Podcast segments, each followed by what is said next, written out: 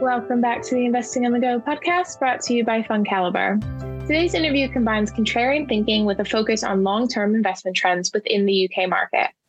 I'm Joss Murphy. Today, I've been joined by Alessandro Dicorrado, manager of the 91 UK Special Situations Fund.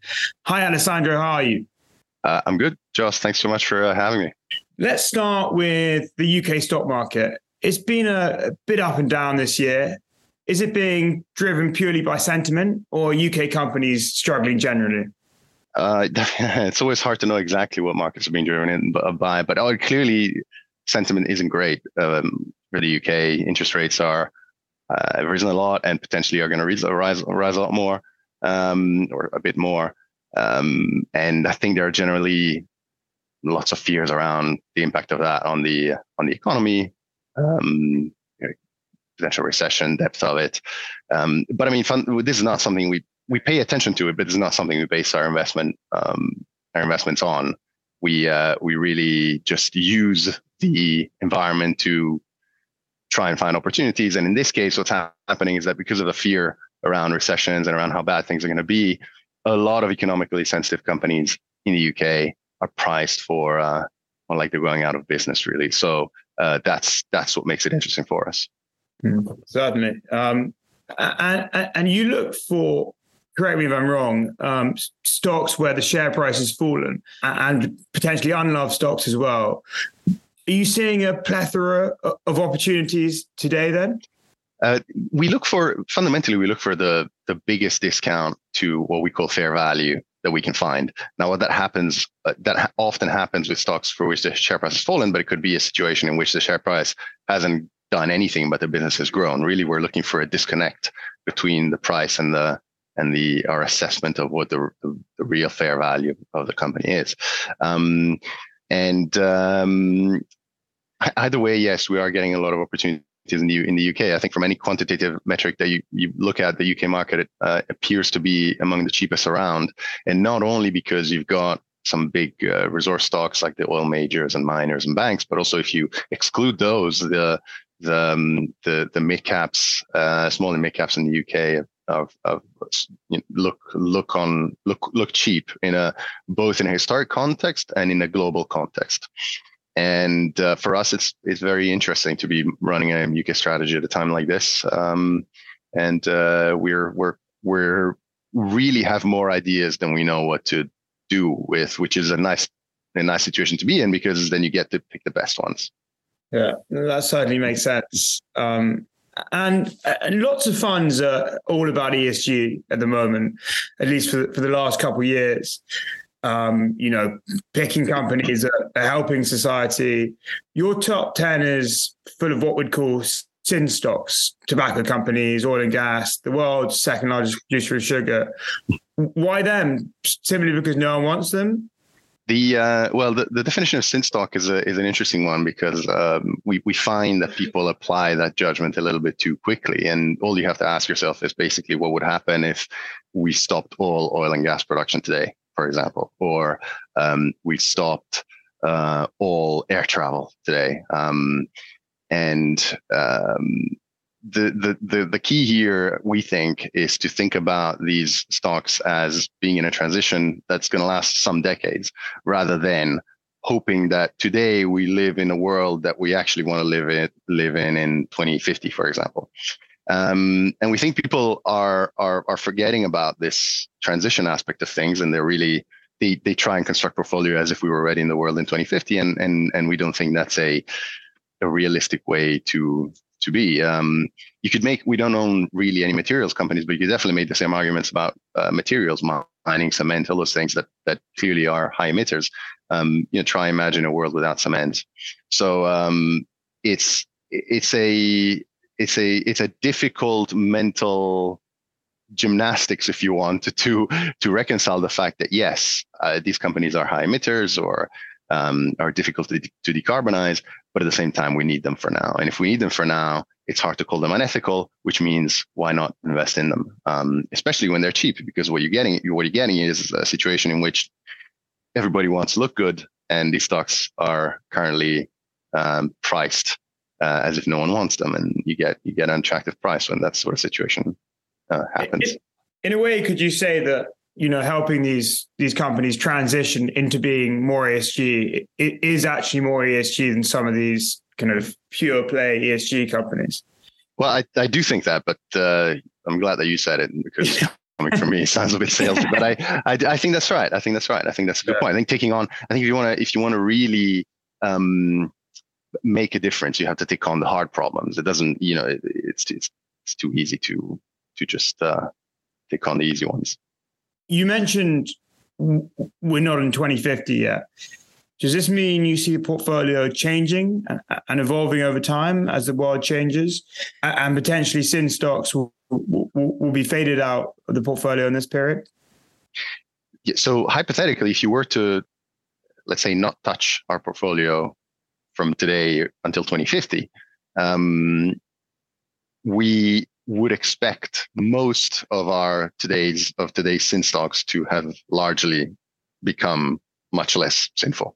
Um, it's hard to say completely zero because, for example, how do you find a, a substitute for plastic? Um, obviously, plastic needs oil as a as a feedstock, but I I would expect our companies to have done something about that as well. So, for example, you can attach carbon capture uh, facilities to uh, the the plants that make plastic, so that okay, you're technically still emitting uh, emissions, but you're capturing them and not emitting into the atmosphere. You're capturing them and storing them in the ground. So I would expect mitigation actions like that. And and would you be working at kind of kind of shareholder meetings to you know help provide these these companies with with guidelines to, to make sure that they are sticking to commitments on, on the ESG front or how does that work? Uh, yes, I mean sometimes we tend to invest in the ones that are already pretty advanced or that already have a decent strategy, we think it's quite hard as a shareholder to um, completely change the strategy of a company. Mm-hmm. And we we've done it in the past, but I can count it on the fingers of one hand, in which we, we think we've maybe made a tiny bit of difference in the. So I really what we do is we we invest in companies that already get it, and the good thing in the current market is that the companies that already get it are priced uh, basically the same as the companies that don't get it. and so uh, you're really paying a very small premium for this. Hmm. So yes, if you if you if you if you if you were not to touch the portfolio from today until 2050, I would imagine it to have largely sorted itself out. Um, but that's because we buy companies that we think already have a good ESG strategy, um, rather than relying on us doing something about it. And the problem, if you rely on you doing something about it, is that you really need to be very, very active. And often you're also dealing with if a company hasn't done anything about this theme so far, first they must be they might be too late, and secondly, you might be dealing with a very um, stubborn management team or something. It'd be a difficult challenge to take on.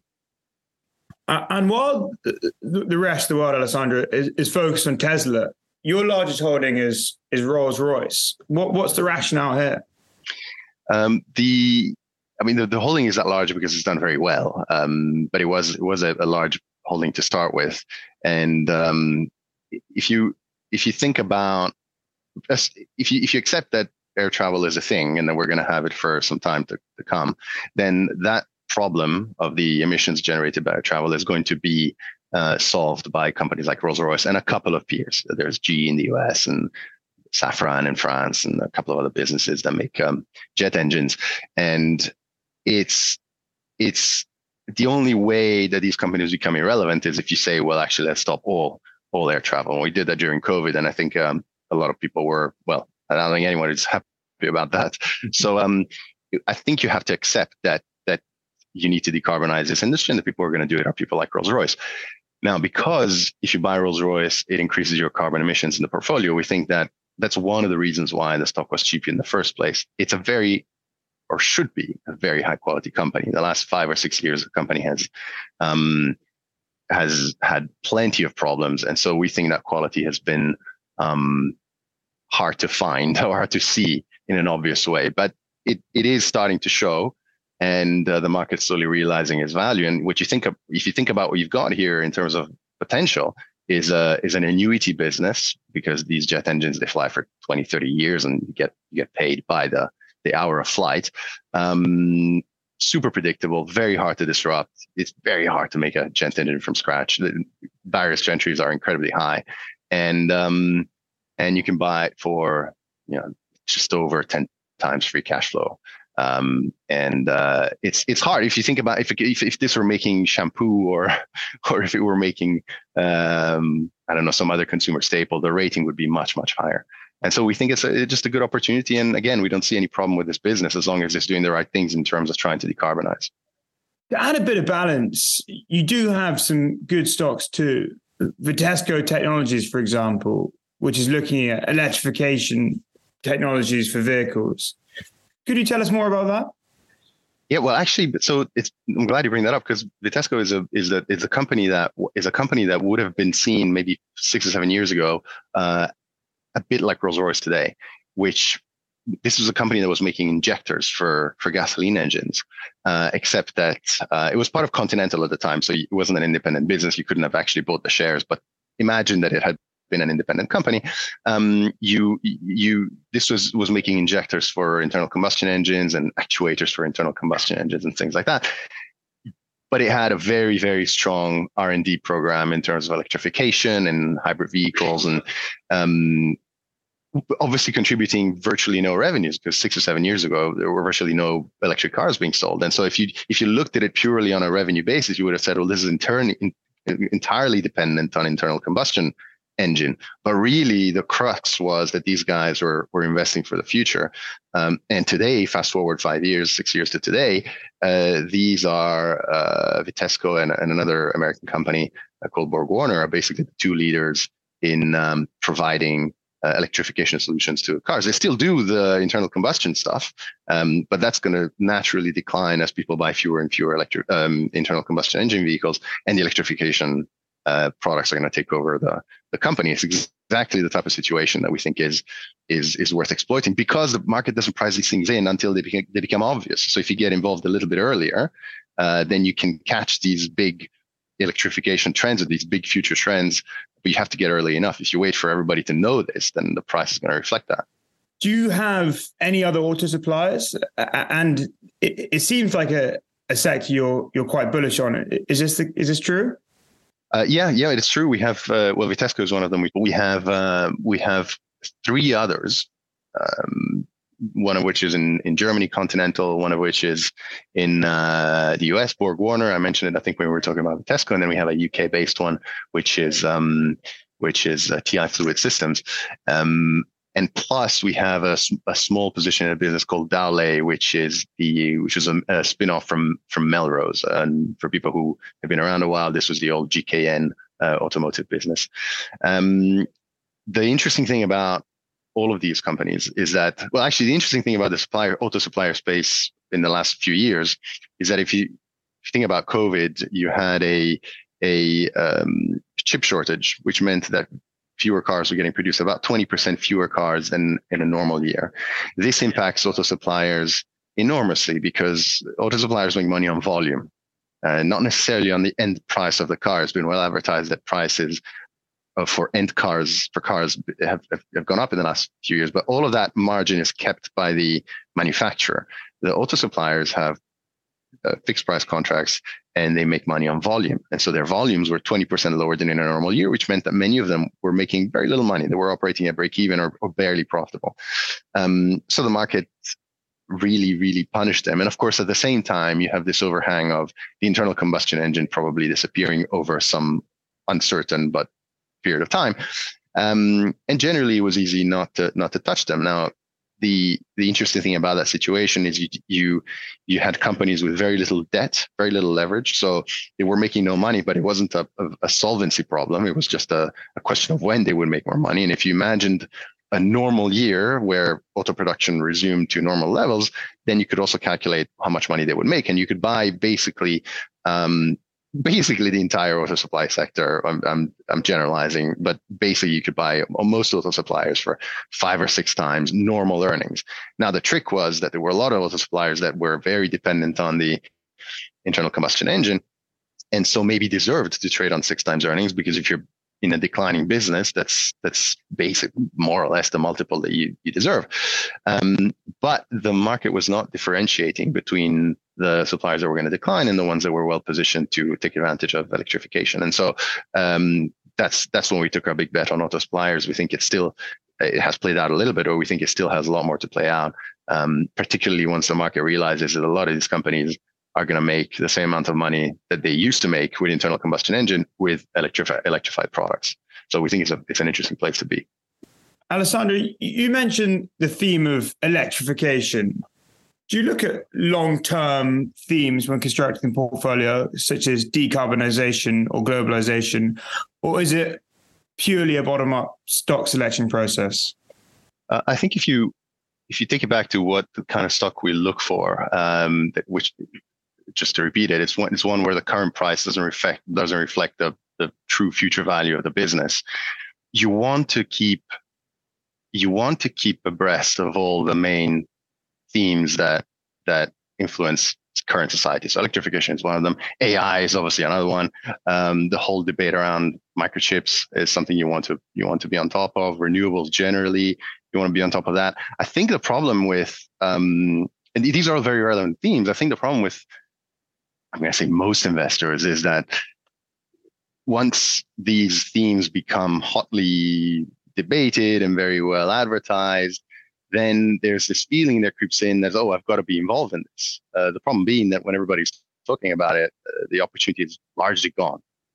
Um, so the way we we use these themes is that we keep on top of them and we research a lot of them, um, but we don't necessarily do anything about it until an opportunity happens to intersect with one of these themes. So in the case of auto suppliers, at the moment, you've got a situation in which, um, well, really during COVID, you had a situation in which the entire auto supply space was heavily, heavily discounted. And there you could pick the ones that were exposed to most to most exposed to electrification themes that are, were going to be the winner in the long term. But they were priced as if um, they were going to go the way of, uh, of, uh, of, of the internal combustion engine, which you know, potentially is going to go uh, is going to disappear over the next 20, 30 years.